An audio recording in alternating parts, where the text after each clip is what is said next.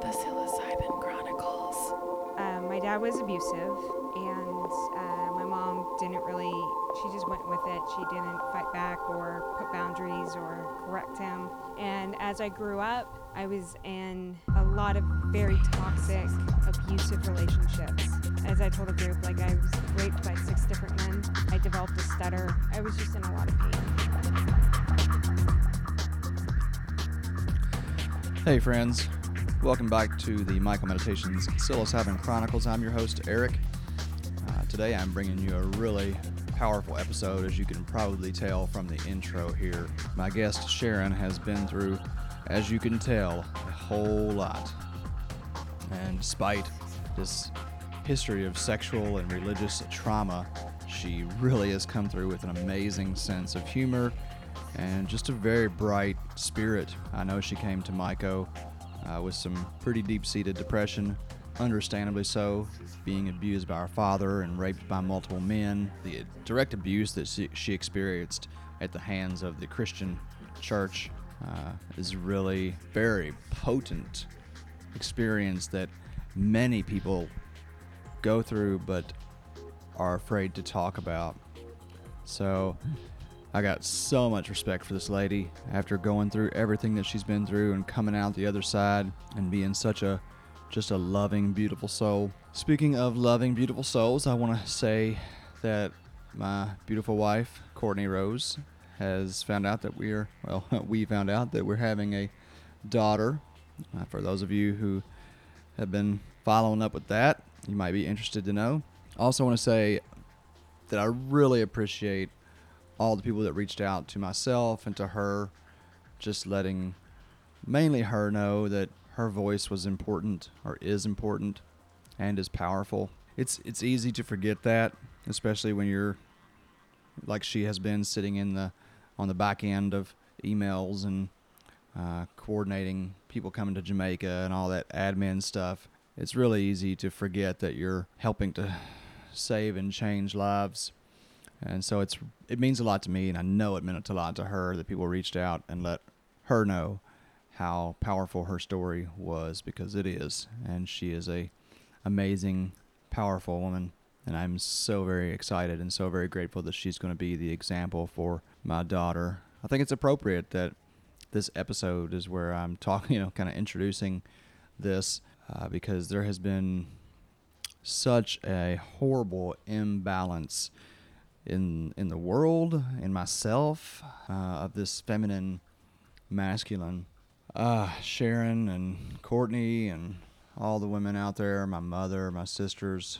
I just want to do my best to raise this daughter with the love, the compassion, the empowerment, the independence, the strength, the nurturing that is deserved. I want to exemplify what the Tao speaks of in knowing the masculine but keeping to the feminine.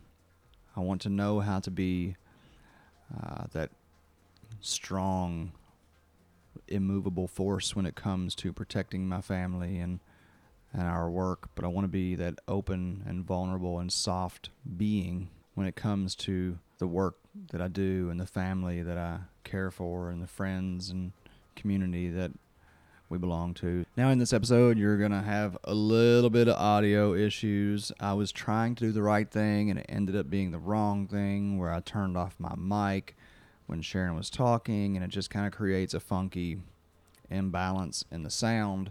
So, my apologies. Lesson learned. Won't happen again. Sometimes, folks, I just don't feel worthy of all that I have. And I know that most of us get into these funks uh, where we don't feel like we deserve what we have or we want more than what we have or and I don't know, I'm just trying to remind myself and you that it's okay to go through these ups and downs. They will happen. I know that I love deeply the people that I work with and the work that I do and my family and my friends. I know that and I know how grateful I am for them. And I don't know, it's kind of hit me, you know, because I was like not really wanting another boy. I didn't, I was hoping for a girl, let's say. I've got three sons. It's been all of my life as a father, it's been about mommy you know, daddy just gets pushed to the back. And I don't know, I get feeling sorry for myself a lot of times. I guess after we found out it was a girl and I realized how sorry for myself I had been feeling. And then now I'm having a hard time enjoying the what the answer that I got, uh, even though it is what I wanted, because I'm kicking myself for wanting things different. You know, you know that thing where you like don't you want things to be something other than they are. I don't know. I just spent the whole day yesterday expecting to hear I was gonna have a boy and just preparing myself for that. And then when I found out that I wasn't, feeling like, you know, a jackass because of wanting. It's a balance, you know, it's a tough balance. At least I find it to be a tough balance of wanting more and being happy with what you got. And I don't like I don't want a lot. Anyway, we're all working through our stuff here. Eric's working on figuring out how it's okay to want more for himself and his family and his friends without feeling guilty about it at the same time and being more than just content but really joyfully grateful for what he has. So if you find that, if you find yourself in that situation, folks, you are not alone. so anyway, moving on to this episode with wonderful Shannon. I'm sorry, Sharon. I kept wanting to call her Shannon. Uh, Sharon is a civil engineer, a beautiful, bright soul, and so very uh, funny and pleasant to be around. At the end of this, I'm going to include a little Bill Hicks clip because we talked about it in the in the episode, and there's probably a lot of people out there that don't know Bill Hicks, who was one of the first psychedelic comedians. And I love this little rant of his about uh, why psychedelics are illegal, which is another topic that we talk about in here. Advocate, stand up, demand that plant medicines be made legal across the board. This is our God given right. All right, on to the episode. Won't you join me in welcoming Sharon to the Psilocybin Chronicles? All right, Sharon, welcome to the Psilocybin Chronicles. Thank you. So, your first mushroom experiences have been with us here at MycoMeditations. Yes. Very good. This is a kind of a first for me. I've not ever done podcasts with people that I didn't work with, so it's a Hmm. little bit weird, a little awkward. Uh, but you're a very comfortable person to be around. Get Thank you. a great Just smile, so in. that'll Dive that'll in, help. right? Yeah, yeah. So let's dive into the first question then. What Okay. is or who is an individual now after having some experience with psilocybin that you think you might like to take mushrooms with, and why? Jesus. Uh, I. Oh, I yep. well, maybe Jesus. I don't know. Uh, I think I'm. I'm good just with myself. Uh, I have no huge desire for other people. I don't know. Yeah. I kind of. Now that I've done it, I I really just like the peacefulness of the solitude. Hmm. So You you're not the first person to say that, and I, I have often myself think that some of the best person to trip with is me. Well, it's I found that other people's energy can be overwhelming. Yeah. And I didn't I apparently tap into other people's energies and that can be too much for me. Okay. Is this is this something you've been aware of, or Well, not to this not to this depth of it, but I, I know that like, there's people that are toxic around you Mm-hmm. and like their energy can be overwhelming. But before I was just like, oh, I can just, you know, bear with it for the time being. And now it's I'm understanding no, you definitely need to space yourself. definitely? So- Yeah. So, what what was that like this week? Did you did, did you find periods of discomfort being around other people while you were on mushrooms? Uh, after I dealt with my issues, I started to pick up on other people's, and that was a discomfort because while I was still feeling very much the communion with everybody, I could feel everyone else's pain, Uh huh. and and then like I I learned that it's like well, you have to distance yourself if you're not able to tolerate that, and also you don't have to tolerate that. Like Mm. you can just distance yourself just because you don't want their energy or because their energy is too much or you just want to feel solitude. So it was an interesting per, like just little permission slip that I gave myself. Nice. Yeah. You're not obligated to take on other people's stuff, right? Thank God. Yeah, yeah, we've got enough of our own. Mm, I definitely do. so, what about the talk about that that solitude or that peace that you kind of touched on? Okay. Well, um, so when I came here, I um, kind of like the, the story of, of what brought me here Mhm. was I I was abused as a child, and when I tell friends or loved ones about it, uh, as people come into my life, I just basically leave it at I was I was raised in chaos, and um, my dad was abusive. And uh, my mom didn't really she she just went with it. She didn't fight back or put boundaries or correct him. And he was what i called bad daddy like he was just very angry and just overly punishing and it's it was always just a really painful thing for me and as i grew up we tried to get counseling and help, but it just never, like, I started counseling when I was uh, about eight years old. And it never, like, the pain never went away. Um, I, in my teens, I was just really focused on getting out of the house, going forward, going to college, getting my degree. Um, and as I stepped into adult life, I didn't learn how to create boundaries around myself. And I was in a lot of very toxic, abusive relationships for about 20 years. And um, as I told a group, like I was raped by six different men. I um, got to the point where, like, with one relationship where I didn't even feel smart enough to go through school and finish college. I developed a stutter. Um, I I was just in a lot of pain, and through that the entire experience and like the boyfriends that abused me and beat me or took like used me or just took advantage of my kindness I I didn't understand how to create those boundaries. And I also was feeling so much depression and like I developed eating disorders and ways to coping with the stress. And it was just heart-wrenching. And I like I've been in and out of counseling since I was 8 and I have been working with a fabulous counselor for the last 2 years getting to a better place. And I was starting to get there but I was just like there's just a lot there. And like the depression is overwhelming. And as a now senior engineer working in a highly technical environment i couldn't show up for my life completely. And it's like it's just overwhelming. And there was just so much so much there that i was aware of and um, it was interesting during our first journey um, three grams didn't hallucinate didn't have any things. I just had a really peaceful calm, much like you would if you had took a little toke, just a little baby toke.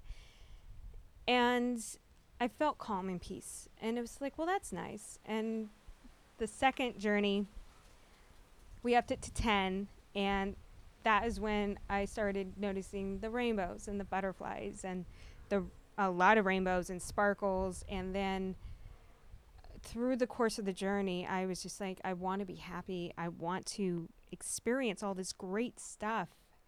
And there's so much joy in my life and so much beauty and so many things I absolutely love.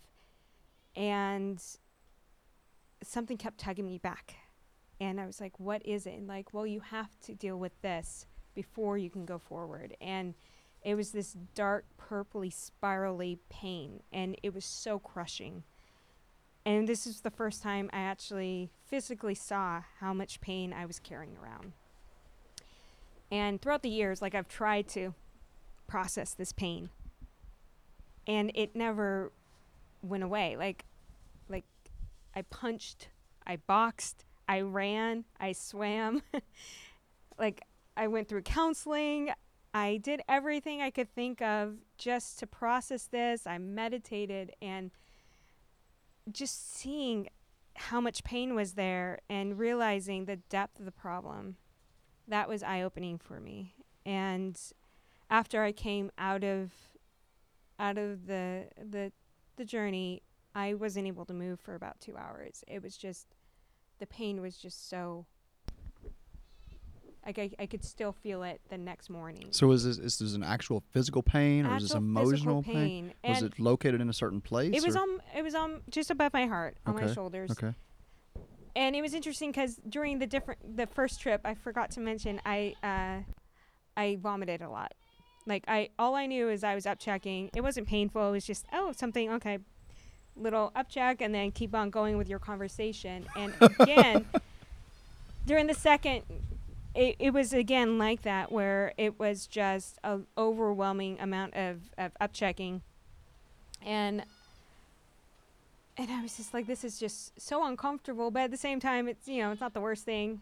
Like I said, I've had eating disorders. The purging's a lot more painful than this. So I was like, okay, just roll with it. And then, so having felt that pain, seen it, understood that like the pain that my body was in and the reason like the coping and the tiredness and the depression and I just developed such a compassion for myself. Um, I I try to be compassionate as is, but it was like, oh, okay, I'm still in pain.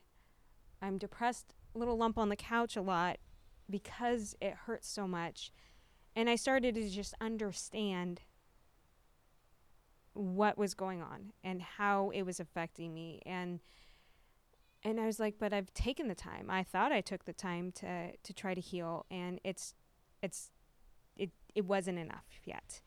And going into the third dose, I was like, "Oh no, not more up checking and please I don't want to come out of it cuz it took so long to just be able to smile again or to eat." And I was like, I, I don't know if I can handle this. And so 14 grams. I had no hallucinations whatsoever.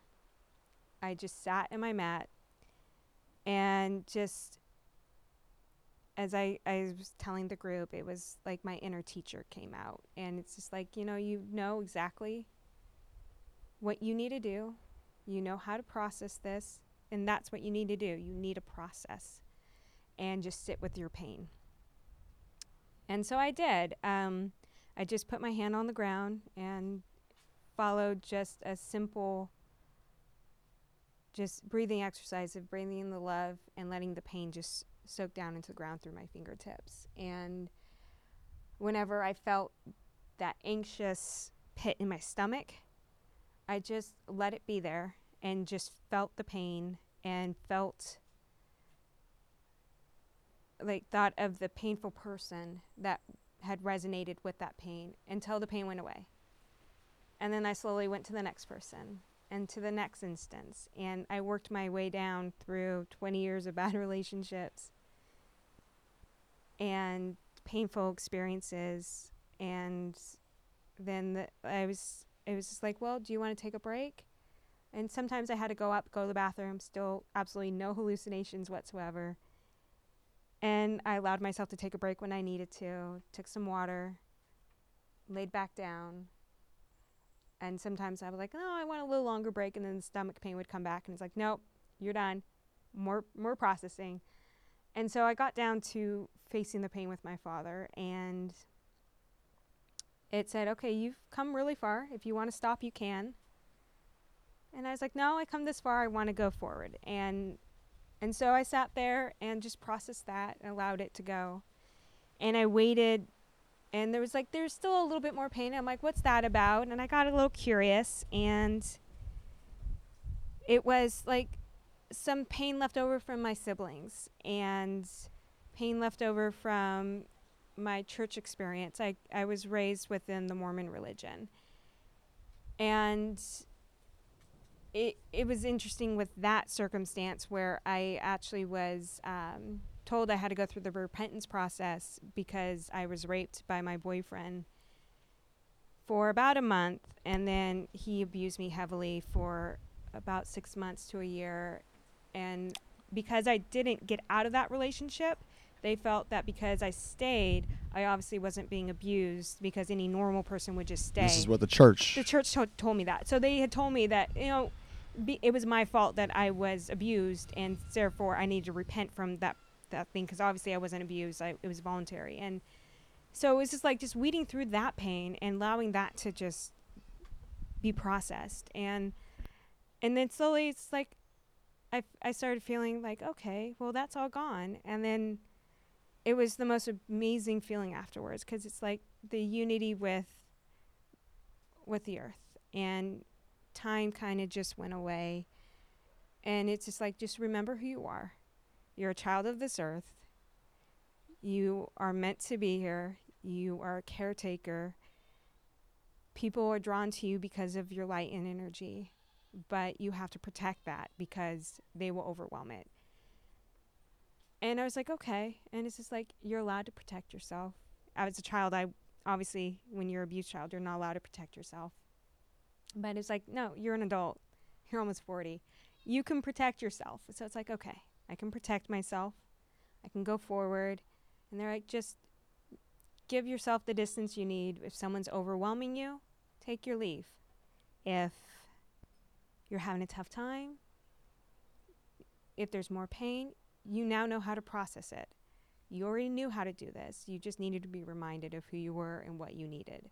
And it was like, okay. So it's like, all right. and I, uh, there was someone in the group that was going through a particular amount of pain, and I could feel her pain. And it was just like, if I distanced myself, it would be lessened.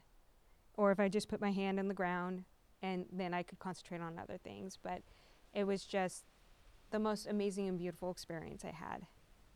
And so I had no idea I was able to make that progress. Um, I was just hoping for maybe a little rewrite so it'd be easier to uh, not get into the same habitual groove of the depressive episodes, but to actually have that experience and just that cleansing process of just processing the pain and feeling the feels as like and being able to actually do that work it was amazing So talk talk about that a little bit. The the processing. You, you said you now know how to process yeah this pain, but it's when you talk about that, it's just kind of very general. Like you put your hand on the earth, breathe in the love. it was that easy Mhm. like i i so i literally and, and i know that it was it was the mushrooms that was helping me with the metaphoric processing but Right. it was literally i just felt the pain and just kept breathing and just remembered the love and just kept breathing in loving thoughts and just said okay the pain's going to go out and go to the earth and i just kept breathing until the pain stopped Was this this concept of transferring it to the earth? Is this Uh-huh. something you've ever had any context for, or did this just come up organically in the was- trip? that was actually something I've heard before where you just, you know, give it back to the earth. Mhm. Denise had re- reinforced that as Mhm. well um, through other talks and and metaphors that we had previously through the week where it's just like, you know, just give it back to the earth. Because I, I'd asked, I'm like, how do you process this pain? And Mm-hmm. it's like, well, yell, scream. And I'm like, I'm not a screamer. and I was really grateful I found a calm, peaceful, quiet way Mhm. to just uh, process that pain because I've been angry, I've screamed, I've cried, um, I've, I've done it all, but I didn't do that, and so that was that was amazing. So that's literally just breathing, accepting, and just letting the pain be until it subsided on its Mm. own. Mm-hmm. Yeah, I, it's uh, something that has been fascinating to me over the recent years, and this Yeah. this this idea, this experience of stored memory or Mhm. information um, that is somehow in our non-physical field, and then can be transferred through, and the the reality that that this this earth is our mother is alive is Mhm. living and is here to support us in, in, in like a tangible way, not in Right. just farming food or you know minerals, blah blah blah, but like we can, in some strange, mysterious way, we can en- engage with it Mm-hmm. Just connect. and connect. Yeah. So, with your religious upbringing, does this experience did this experience have any um, religious or spiritual undertones or overtones? Well, in a way, it it did. Um, so I I haven't practiced religion in about fifteen years, but at the same time, the upbringing, the morals, the values, they come with you, and I've weeded through in a more agnostic style of saying, hey, whatever is isn't is, and whatever isn't isn't. Whatever I think really doesn't change what is or isn't, but I went on a moral discovery and just kept the values I had um, that were intrinsic to who I am as a being. But with this, it was a great reawakening, if it was, Hmm. of uh, the spiritual communion that I used to have with my spiritual, with my religious community. And so it, it was like, okay, the same feelings and thoughts of when you're with a group and there's a powerful, just spiritual experience amongst them. That reawakened, and it was like, hey, you know, just because you left the religion doesn't mean Mhm. you have to li- leave the communion you feel with nature and with your fellow man. It's it's like that can still happen. So, what's that like to re-engage with? It's a little nerve wracking. How so? well, it's just like I don't want to go all the way back in. I'm Yeah. very happy in non-organized Yeah. uh, existence, but it was a comforting just reminder that it's like like Mother Earth is still here for us. Mm, mm-hmm. Everything is okay. Like and and that communion is still is still possible. So, how had, did you hear about psilocybin as a therapy? Uh, well, I started researching some of the psychedelics probably around 2014. Okay. Um, it's 2020 now. What was the impetus though? You're not a you're not a drug person. You said no, cannabis is all well, you used. So at the time, I was exploring a little bit with with marijuana and their side effects as far as helping with depression. I found that like just micro amounts of that um, in edible form helped with my depression. Mhm. and I got really curious in like through just watching Netflix, going through and seeing the the different therapies that were available that were alternatives, Mhm. and it's like there's so much alternative medicine out there that isn't big pharma, and sometimes I felt like you know that the answers don't have to come from a crushed up white powder that is filled with a bunch of binders and pressed into a pill. Sometimes the answers come just from nature, and a lot of the leading scientists at the time were, you know, are still researching the Amazon and all these wonderful plants to Mhm. find what they can do for us um, to bring about the cures to the big, to the big illnesses that we're facing. And so I, I kind of just said, okay, well, where are my values with this? And I'm like, well, if it's if it's out there and it's not harmful, why not?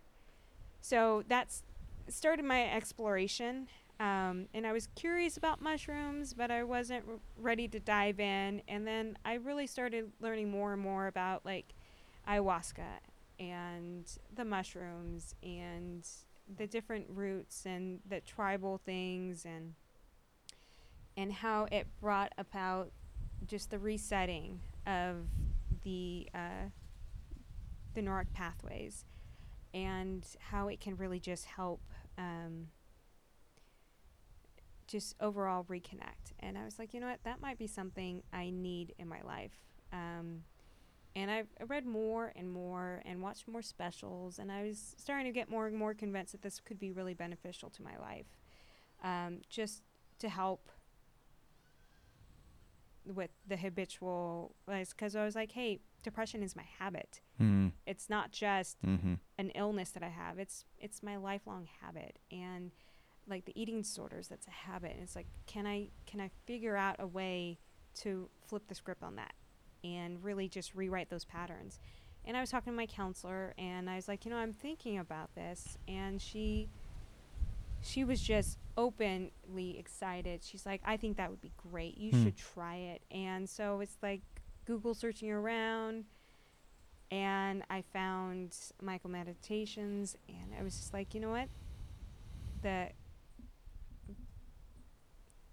the dosing, the multiple dosing, the beautiful environment that you get to be in while you're here, and just the experience of of the crew. I was like, that's that sounds like a safe spot to dive into this world and um, I had some family members that I confided in and talked about it. And some of them are more just shamanistic, some are just more, if it helps, wonderful, we love you. And it was just all positive. So I, that's kind of how I got here. And did you have any family that was in, in opposition? Are you still connected with the Mormon side, or Not so much. yeah? Um, What about in your own personal ideology? Was that a hurdle to get over to come to plant medicine? No. Um, I, I, I just, once I started thinking about it, I'm like, well, why, why not? Right. like I like my first marijuana experience was in college, and I felt like I had a football helmet on my head because they gave me a huge blunt and like smoke it, and I was way too much. That was way too much. I mean, I hadn't even had alcohol before, and I was like, yeah, that's that that's too much. So I stepped away from that. But then when I w- slowly reintroduced a couple years later, it was like, you know, this has benefits and it's small little Mm-hmm. Mm-hmm. It's just baffling to me anyway that any religious religious ideology would demonize plants.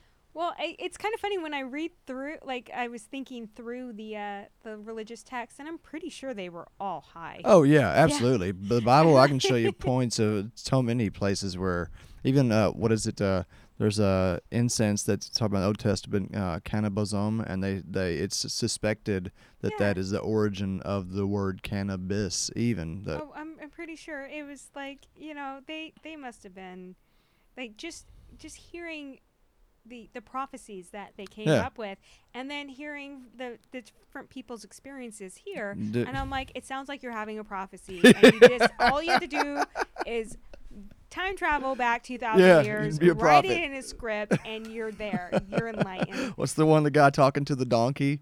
right? Remember that? Like there's there's so many. Yeah. Yeah, the talking ass, and and it's it's just hilarious. Like I'm just I'm pretty convinced of that, and also this like for me like there was one scripture. It was uh, I put it up on the the WhatsApp today, and it was John fourteen twenty seven, and it was just like that piece that they were talking about.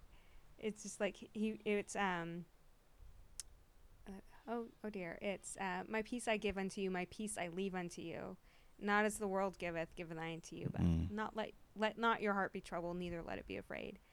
And that is one scripture that's just remained with me for my whole life. And it was just like, you know, even that resonates with me in a different way now. Mhm, Because it's like mhm. the peace that they're talking about, it's like, I'm pretty sure they went on a trip before they had that Oh well, feeling. you know, um, so the Book of Revelation, right? Yeah. Um, the the Isle of Patmos, where John was Mhm. forced into exile, is uh, so Mycen Mycen Mycenae Mycenae is Okay. a Greek island off the coast, or it's an island off the coast of Greece.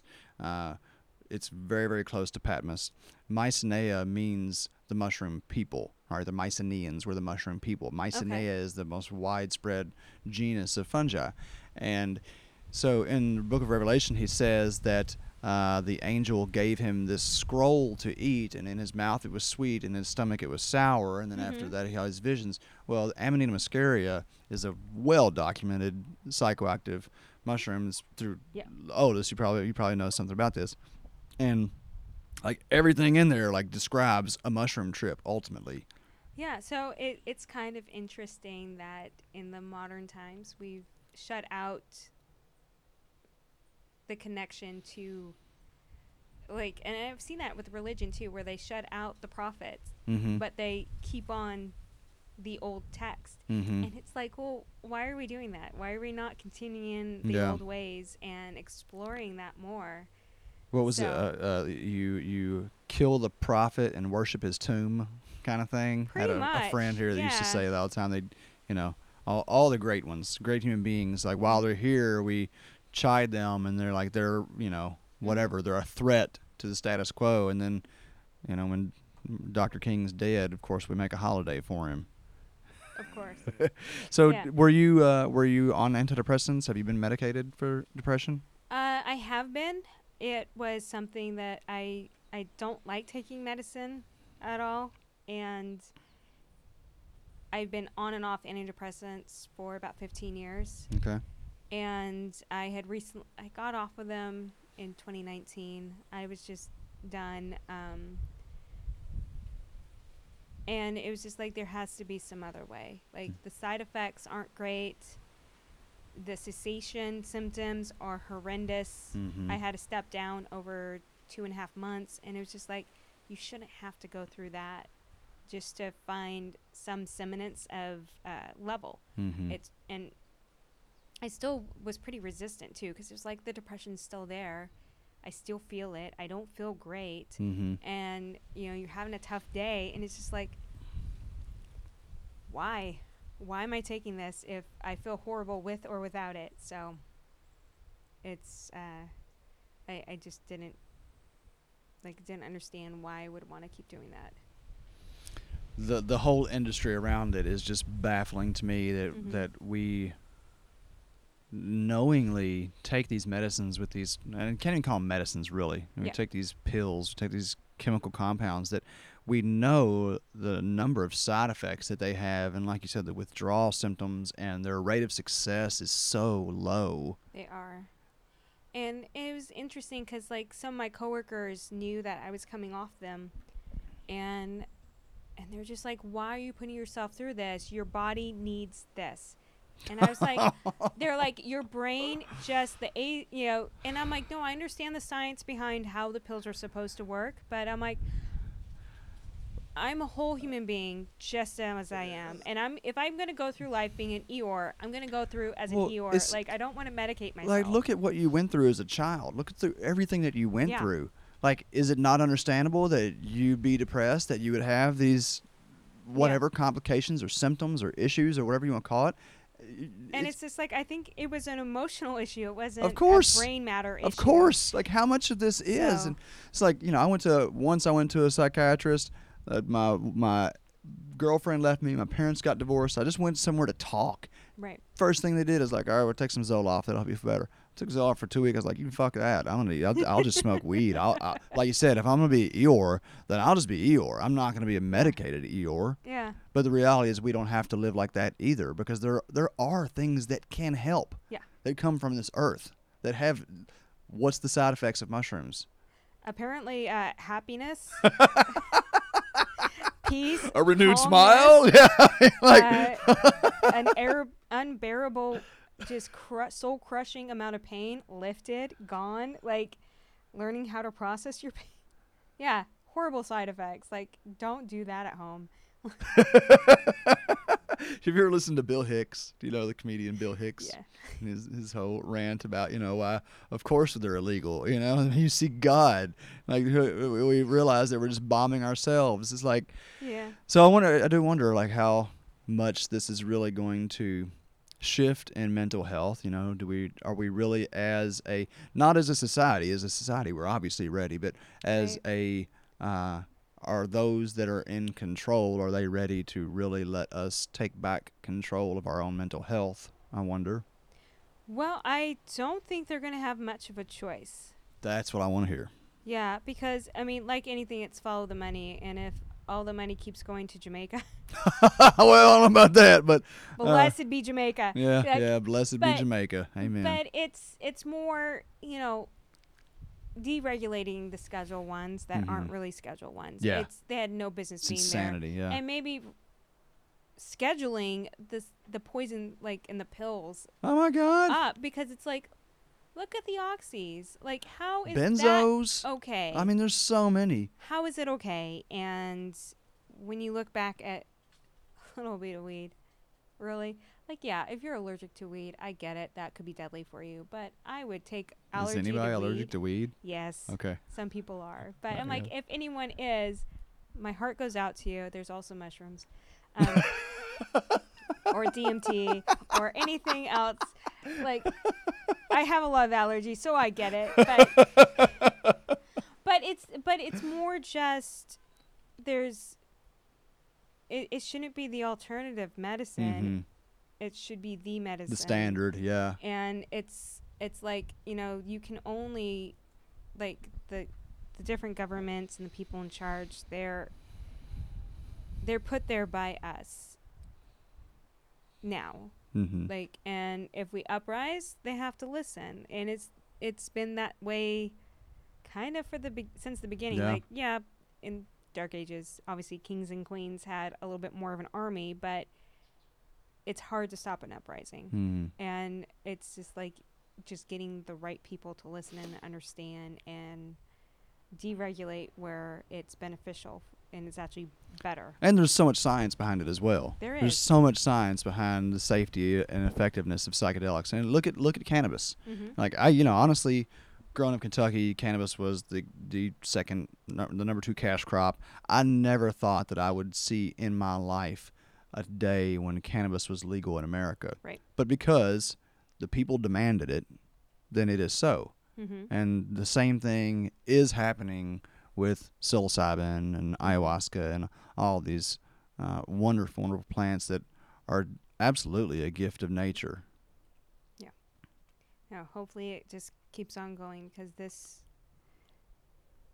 it's a lot and it like i i didn't realize i could just restore that inner peace and like what a gift like absolute gift Yeah. Um, I guess for me, like you know, I'm I'm really, I'm in hearing this and just just the little glimpse that I'm getting into your story and why you're here. Um, I'm just like find myself really super grateful right now that that even though I wasn't here to be a part of your experience, it's something that I've helped to be a part of. Growing has been able to provide that or help to bring that back. And you know that was the whole thing all along. I mean, I, lo- I lost a marriage over psilocybin, or Mhm. or let's see, how should I say this? I got, I was relieved through psilocybin. yeah Um, but because you know, like, I was adamant that the, I know we know that this is our human right. This is our God-given right to to have relief, and like if it comes through an innocent little mushroom, then like somebody's got to stand up and fight for that. right And you know, you being here, you're saying like follow the money, and the money's going to Jamaica, and uh, definitely hope that Jamaica can improve its its quality of living through uh, Right. Continued psychedelic work. But I want I want you to just be aware, if you're not already, of the role that you're playing in forwarding this too. Right, just Mhm. by being here, by being on this, and talking about this openly. I mean, so many people come through here and they just still won't talk about it to publicly or to family and friends. And I get it, I understand. Right. You know, No, Uh, um, actually, my my therapist is waiting for our follow up session because she is so excited to hear about this because she has other patients that she would love to send. Eh, the pending results, and I have like a couple of family members that I am close to where I know they've had issues, and it's like, you know, it's not this big scary thing. It's a beautiful experience, and it's I'm just so just absolutely grateful. I'm really grateful that you've been able to find find some peace. Yeah.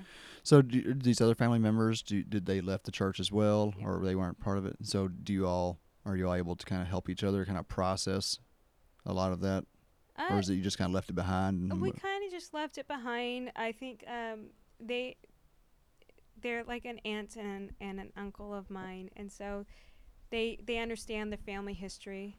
They understand like they've been there throughout my entire life. What was the kind of the wake up? What what pulled you out of it? Like woke you up to the situation and got you out? Uh, well, so,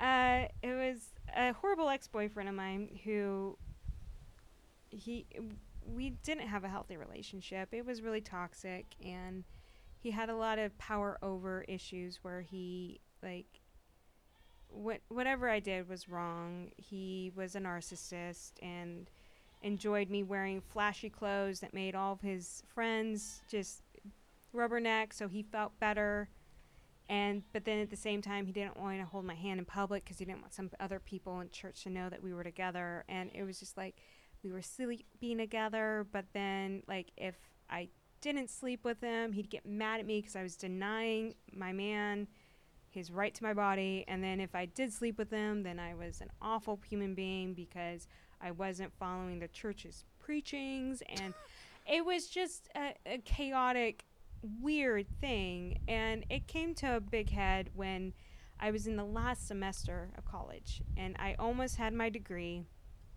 and he was getting ready for his doctorate program which was going to be like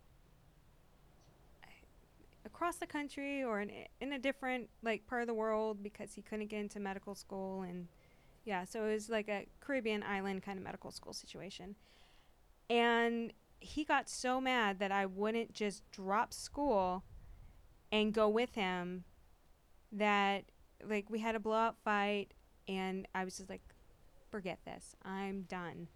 And for about a month or two he tried to get back with me. He would be banging on the doors, like like begging me to take him back. And then like I started to actually slip a little and say, "Okay." And we started hanging out and then he was trying to pressure me for sex again and i was like but we're not together i don't feel right with that and uh, and then he announced that he had a new girlfriend was getting married in two months in the temple which for mormons big big deal and i was like but you've been y- you were just trying to sleep with me like a week ago like what the fuck like what the actual is going on and like I told told my parents what had happened, and they were just like, "You're sinning again. Okay, we're sending you off. You're gonna have to talk to the bishop." Oh my god! And my dad told on me to my local bishop, and the bishop, and I'm like, "Well, what about this dude? He's about Yeah, to go right. to the temple." And they're like, "Well, if he doesn't feel he has anything to confess, then it's not our deal." oh my gosh! and and I was just like, and he did end up getting married to this woman, who, like, I had been friends with as well, and I was just like, what is actually going on? And you know, and I like, i at that moment, I was just like, fuck this shit. Like I'm done. I'm absolutely done. I went to church the next day. I was in charge of cooking for like the we every first Sunday of the month that everyone fasted and then at the group the church I was at, the little pod, I would cook the meal for the entire congregation so we'd all break our fast together. And so I was cooking for about a 100 people, me in the kitchen, just having a good time, not having to be in church. And I was like, I'm done. I'm so done with all of this. And so like afterwards I told the the pastor I was like, you know, I'm moving. I'm so sorry. You're going to have to find someone else to do the cooking for everyone every month and I'm out. And he's like, "Well, forward us your address." And of course, I never did. um, and I also didn't move. But and then like that week, that coming weekend was one of my girlfriend's bachelorette parties, and uh, she had like a, a joint one with her with her fiance where they the guys kind of went out and the girls stayed in. And then at the end everyone came together and one of his friends it seemed extra flirty and i was like you know he's cute. And i'm like you know i've never had a one night stand. Let's do this. Like let's time it's time to figure out my morals. And it was kind of funny because it did not turn into a one night stand. It like he actually became one of like a dear friend and someone that every once in a while pops back in my life letting me know that he loves me and he would love to date me. And i'm like bullshit. I know you too well. Like and we just have a really good connection and we're really good friends. And i'm like that's what it's about. Mm. like just exploring friendships and having fun and figuring out what where your own values are. And that was the first time it was november 14th of 2006 that i actually had a consensual relationship Oh wow. and oh. it was like it was just so beautiful and wonderful and i was just like and then a month later i tried pot didn't like i said didn't like Mm-hmm. it the next day was christmas day tried alcohol i was like okay that's kind of fun and then i just like i graduated college finally figured like and i was like all that stuff it's just such bullshit. Mm-hmm. and uh, my my uncle had given me a book to read because he knew I was starting on my detethering journey, and it was about like finding the inner like inner voice, and I can't remember what the book was, but it was just this bur- beautiful, little bit shamanistic journey about your inner being and just realizing that all this other extraneous stuff is just extraneous and it's Ah. about you and nature and it was like that helped me commune so much with just myself and with nature and like every once in a while my parents would pop up what are you doing how dare like if they saw like a halloween costume online they're like you're you're putting pornography online Oh yeah, it was a Like, sexy one too, right? uh, like I didn't tell them about that, but they're like they're pornography. Your brother might see that, and I'm like, um, it's a tutu and a corset, and I'm completely covered. Calm down.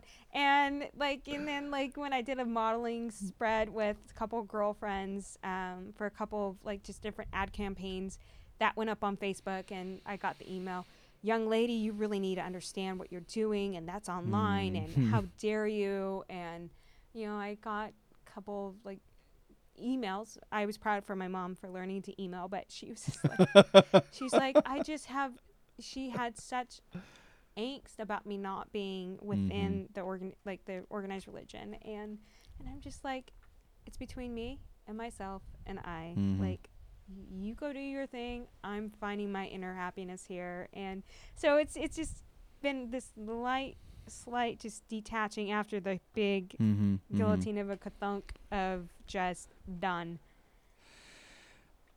Yeah, I would imagine. I mean, my my mom still wants me to be a priest. Um, but you know, I would imagine there's still some. You know, it's it's, it's freeing, but there's some pain there, right? Because Yeah. your family, these are people that you you want to. Most people want to love and know their parents, and it's it's there's a lot of Yeah, I go through periods where I uh, might want to talk to them. Uh, most of the time, I'm just like, Jesus, you people. Like, because I have to almost parent them Mhm. sometimes. But it's, you know, they're, I know they care for me in the way that they can. And they love me very much as far as they're able. mm-hmm. Um, but they're on their own journeys. And it's like, like the same thing with the energy. Like, I found that being around them was just too Yeah. much for me and too painful. And so I, I just have to distance. And it's just like this reinforced that. It's like, no, that was the right thing. Like, mm-hmm.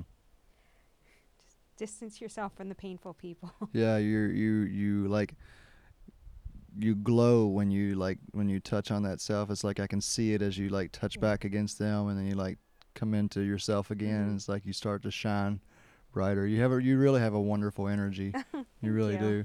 Uh, so do you ha- do you have a a strong social network to go back to? Yeah, yeah. I have wonderful friends that have been in my life, some for many, many years, some just recently, and I, I like I haven't just this amazing social support system, and I'm so grateful for each and every one of my girlfriends, and and my aunt and uncle, and uh, and my uncle and my uncle, like, so, it's just just being grateful for the people that let you be who who you Yeah. are and let you have your peaceful little existence and don't try to push too much onto you. Do you have kids? I do not. Yeah. That's where that's where it gets real Never tough. married, no kids. It's like as much as I just demand and freedom. You know, it's like then I have kids. I'm Yeah. like, oh no, wait, little bit more stop. Okay, yeah, yeah, but it's like I don't, you know, like I want them to have freedom, but then there's also that rub of me like wanting to influence them. It's like, stop, Eric, stop. right. They don't have to like anything that you like. You don't. That's you right. know. Uh, Your job is just to model the way for them. just to them. love, yeah.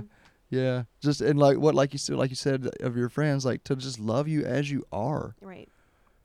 Like that's what that's because we're we're all like amazing. Right.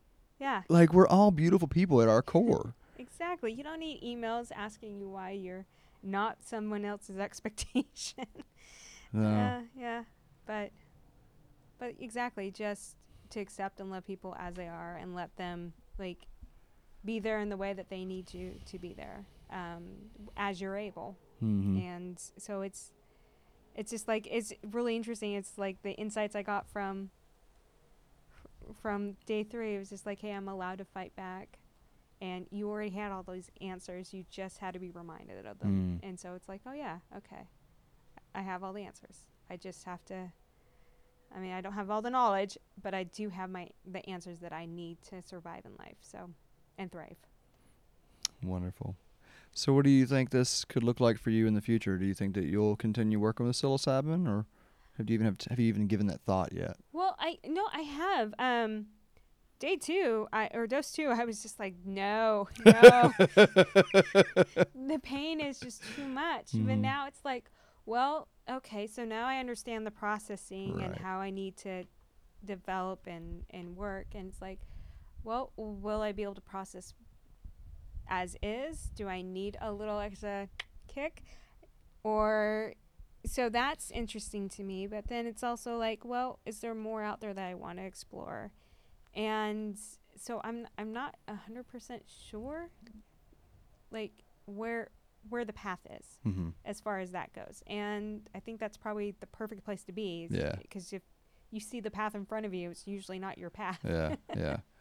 Well, let me just throw a signpost out there. yeah LSD. oh no that's too scary that is too scary Oh, it's so much easier than That's mushrooms. chemicals. That's Yeah. No. Well, let me let me make a disclaimer on this. I don't condone any illegal activity, and I don't know where anywhere that LSD is legal. Right. Uh, but good quality LSD i've heard wonderful things is for for finding your child, for finding your. right Oh man, it's a wonderful, wonderful, Right. wonderful thing. So Yeah, no, Yeah. I'm. I, I we don't have to push it too fast. I'm just saying that it's out there, and if you know a good source, I've been thinking about this for six years. This is, you know, but uh, but yeah, no, I, who knows? I think it's probably well uh, for me. It's probably good that LSD is illegal because it's it's one of these things that it's it's so fun. Like the re, the, the renewed sense of I am perfect like I am Right. is so strong Mhm. that I, I, I get Tim Leary. I get how he went down that road. Oh yeah, no, I, I completely, I, I get it. It's just, it's a little. Having known a few people that distribute uh, different things of, of certain circum uh, substances, not always the most cleanly of environments that, that Yeah. those things get passed through, and I'm just like, Well, you oh. know, there's a uh, comedian Ari Shaffir. He says that the way you get Uh. mushrooms is you find your dirtiest friend. If you don't know where to get mushrooms, then you go find the dirtiest hippie that you know.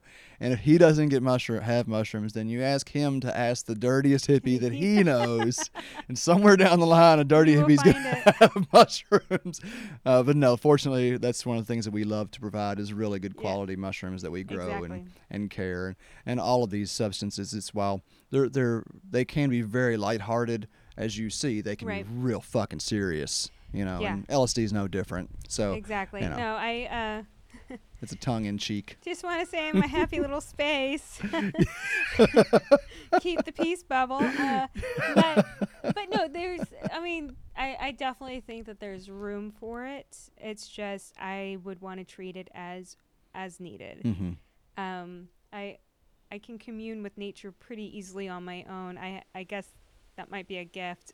I don't know, but I but I definitely needed help discovering the depth of feeling Mm. that is needed to process the pain, Mhm, and I mhm. discovered that. And well, I and it's that, so. it's it's so it's just like second nature for us to just keep putting a lid on things, Right. To keep burying it down, Right. and that's what fortunately these mu- these mushrooms one of the things they allow is that kind of safety safety Mm-hmm. valve for us to just open up and let it out. exactly. And and one of the things that I would like to share with you that the mushrooms recently have taught me, uh, in when in thinking of terms of whether or not to dose later Mhm. on or whatever, the uh, they just said, do what you do on mushrooms when you're not on mushrooms, hmm and that has been an invaluable lesson. So you know, like that tree over there, Yeah. I, I can't how many times I have like put energy and received energy in and from that tree, and it used to be that that was just kind of a thing that I did with mushrooms, and ever since about a year ago, when that real powerful voice came through, and I've been following that lead, and you know the mushrooms are only showing us what's already there. exactly. That's it. You know, so you can anytime you can go and be with the earth and give it back and and receive hmm energy uh, from from this beautiful matrix that we're swimming in. Oh, absolutely. Yeah, pretty excited about it. Well, Sharon, thank you for joining me on this uh, here episode. You've been uh, uh, again, it's like a little bittersweet. It's, it's nice to see you know the outcomes of this, but this is a really wonderful group of people that I'm a little bit sad I didn't get to spend more time with. Yeah, absolutely. Well, but the good thing is, we're always on WhatsApp. Oh, WhatsApp. If you saw my WhatsApp feed, it is crazy.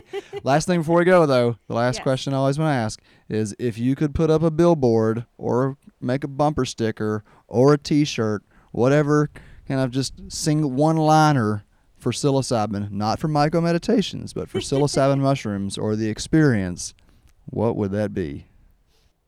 I have no idea. Like honestly, it would probably be more just reminding you to feel the feels that you already felt.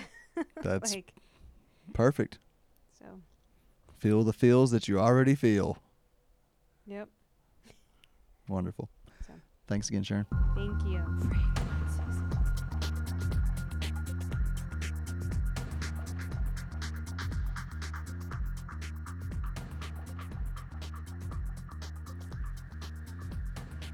And now that was a wonderful conversation with a wonderful human being. Sharon, thanks so much for being a part of our work at MycoMeditations.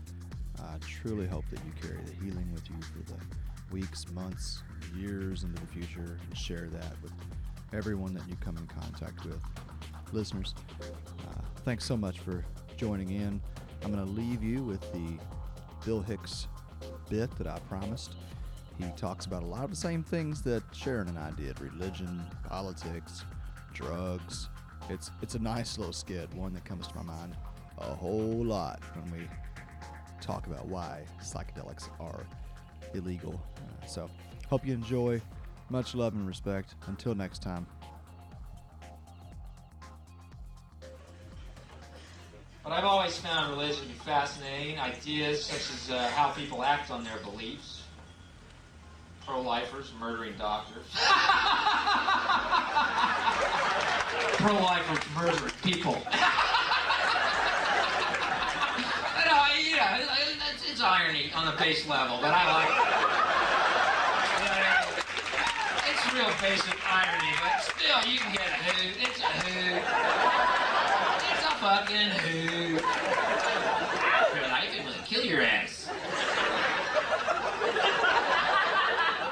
That's what fundamentalism breeds, though. No irony. So you take the word literally. Fundamentalist, yeah. Well, once again, I recommend a healthy dose of uh, psilocybin mushrooms. Uh, Three weeks ago, two of my friends and I went to a ranch in Fredericksburg, Texas, and took what Terence McKenna calls a heroic dose. Five dried grams. Let me tell you, third eye was squeegee quite cleanly.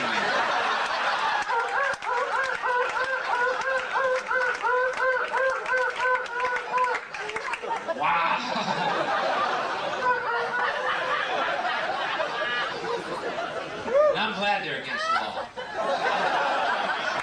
You know what happened when I took them? I laid in a field of green grass for four hours, going, my God, I love everything. The heavens parted, God looked down and rained gifts of forgiveness onto my being, healing me on every level psychically, physically, emotionally. And I realized our true nature is spirit, not body, that we are eternal beings, and God's love is unconditional. There's nothing we can ever do to change that. It is only our illusion that we are separate from God or that we are alone. In fact, the reality is we are one with God and He loves us. Now, if that isn't a hazard to this country, you see my point. Building nuclear weapons. You know what I mean? What's going to happen to the arms industry when we realize we're all one? it's going to fuck up the economy. The economy that's fake anyway. Which would be a real bummer, you know. You see why the government's cracking down on the idea of experiencing unconditional love. It's interesting. Isn't interesting that two drugs that are legal, alcohol and cigarettes, two drugs that do absolutely nothing for you whatsoever, and drugs that grow naturally upon this planet, drugs that open your eyes up to make you realize how you're being fucked every day of your life. Those drugs are against the law. Wow. Coincidence? I don't know.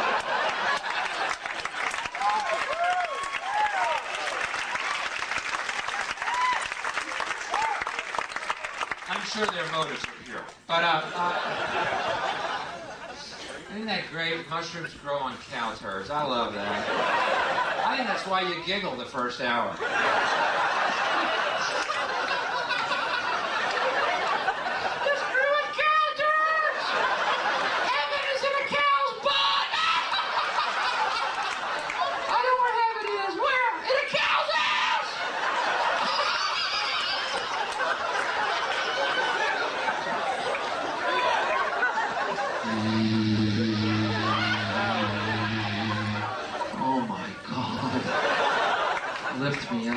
Up out of this illusion, Lord. Heal my perception that I may know only reality